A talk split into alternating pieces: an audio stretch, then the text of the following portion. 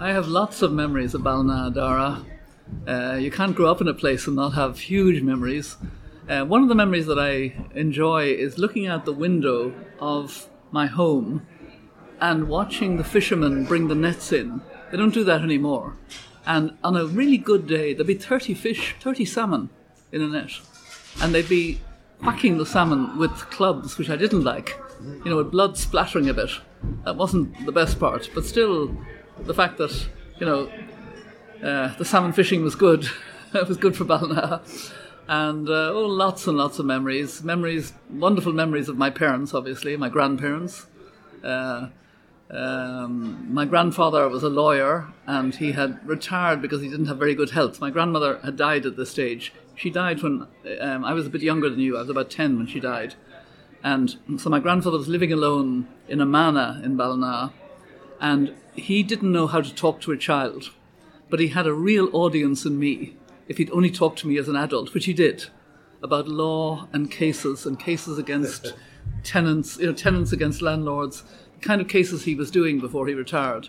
And that gave me a great interest in the possibility of law being good for bringing about change, bringing about improvement in people's lives. And when you became president in 1990, it was a huge step forward for women in Ireland. Your term ended in 1997. How do you think the role of women in Irish society has progressed since then?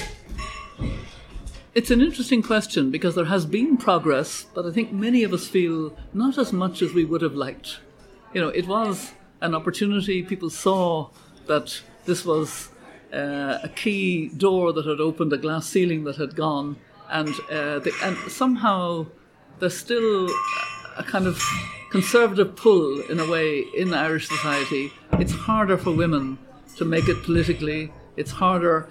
Sometimes it's the hours of the Dáil, it's the hours of the local authority, um, it's the child minding responsibility that women still primarily have etc. All of the things we know. But I, I still am very impressed by the younger women who are coming through and whom I enjoy seeing making a difference. And I think the two referenda that we had in Ireland, which were driven by young people, um, on the same sex marriage and on the um, uh, abortion referendum, were really significant. They were significant because they were young people understanding we've got to give space to people, we've got to uh, open up as a society. And that was continuing what I was trying to do when I was president. So I was really very proud of the Ireland we've become. And part of that is women playing more of a role, but not as much as I would like to see, and I think many women would like to see. And with both yourself and your foundation doing such inspirational work for climate justice, I want to know how do you feel about the Fridays for Future campaign led by Greta Thunberg and the young people? Oh, I feel very, very impressed. Very impressed because this is a truth to power. It's based on an understanding of the seriousness of the crisis. I often say the climate crisis is worse than we think. It's happening more quickly than the scientists had been predicting. And at the same time, we have the frameworks and the possibility of being able to deal with it if we have the political will. And so that's where we are. And thanks to the children and Fridays for Future and the support that they get from schools, from education, from parents, um, they are really reminding us of the most acute climate injustice, the intergenerational injustice, that we are not preparing the world for our children and grandchildren. How can we not be doing that? How can we not be doing what will make a good world for our children and grandchildren? It drives me crazy. I'm an angry granny sometimes, you know. Oof, it drives me nuts when I think about it. Um, do you feel it's justified to have these students missing school, though, or do you believe there's other ways? oh, I think you know, going out and making a statement and being part of a movement is very educational. I have no doubt about that. Um, of all the positions you've held over the years, which do you enjoy most and why? Well, you said the word enjoy. The greatest honour was to be President of Ireland. Um, I'm lucky enough that each stage of my life, most of which is not really very planned, um, is enjoyable. I'm enjoying now. I'm enjoying being more relaxed, being able to be funnier than I used to be.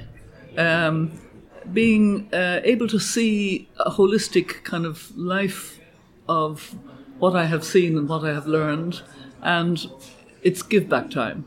Give back time in every sense. You know, the elders that I'm chair of now were elders who are not trying to achieve anything more. We're trying to, you know, share whatever we've learned and whatever wisdom we have, but do it in a very humble way and do it with no ego attached. And I, I love that um, stage of my life. Uh, I love being a granny, and we, I have six grandchildren. Wow, you know that's pretty good. And they're boy, girl, boy, girl, boy, girl. I mean, who could ask for more? and what advice would you give to your 18 year old self? To my 18 year old Yeah. self, um I think it would be uh, to be a little bit more relaxed and humorous and kindly with people, and not quite so judgmental about what I wanted to see change, even though I wanted to see a lot of change. I think I was a little bit driven with that change and, uh, you know, sharp edges to it.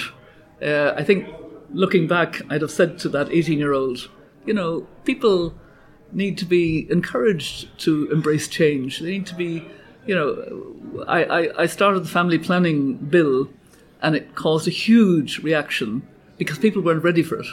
And I underestimated, that you've got to prepare the ground sometimes. You've got to move with people. And I think now I'd be a little more patient and kindly and hopefully humorous because I really believe that humor is very helpful.